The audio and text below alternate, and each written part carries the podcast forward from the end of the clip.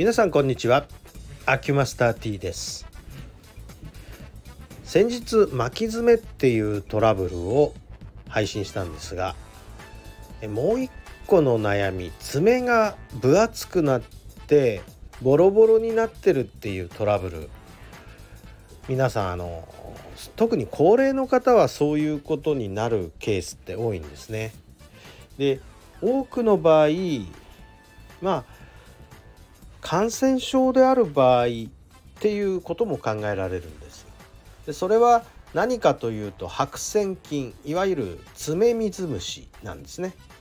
で爪白癬の爪水虫まあ通称爪水虫って言ってますがまあ通常足の指の間とかによくねできる、まあ、水虫が爪に感染して爪のかなり奥の方に入り込んだ形になります。でこれはもうちょっと皮膚科なんかに行って内服薬で治す方法ぐらいしかもう取りようがないっていうことです。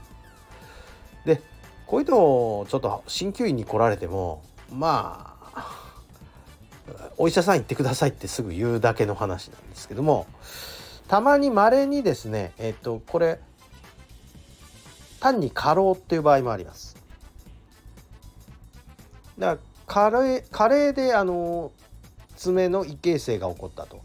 いうふうな場合もあるのでこれはまああお医者さんが判断されることになると思うんですが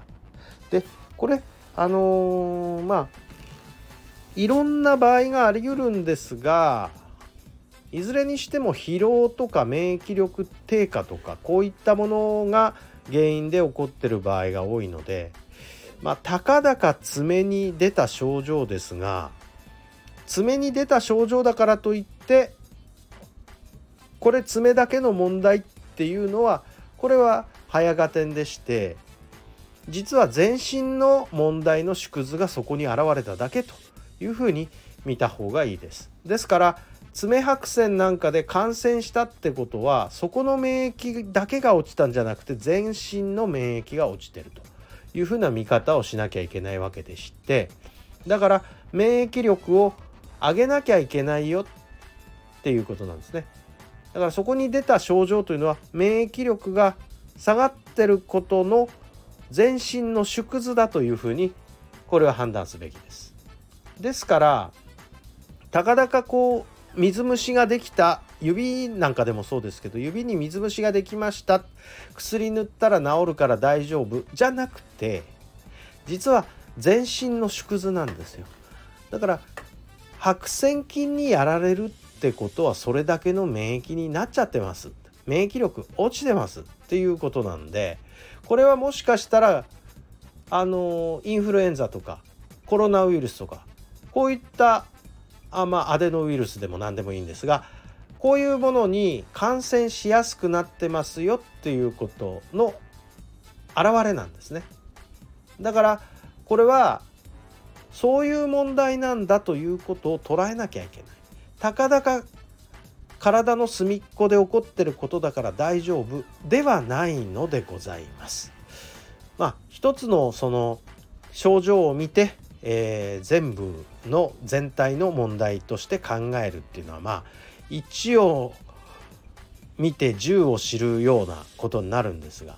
こういう発想っていうのは意外と体を見る時には大切でございます。ですから一つ出た症状これは何だろうかと考察してみることは非常に大事でございます。ということで、えー、まあ爪白線の話からちょっと全身の話になってね、えー、1を見て10を知った形のことにもなるんですよっていうお話をさせていただきました。ありがとうございました。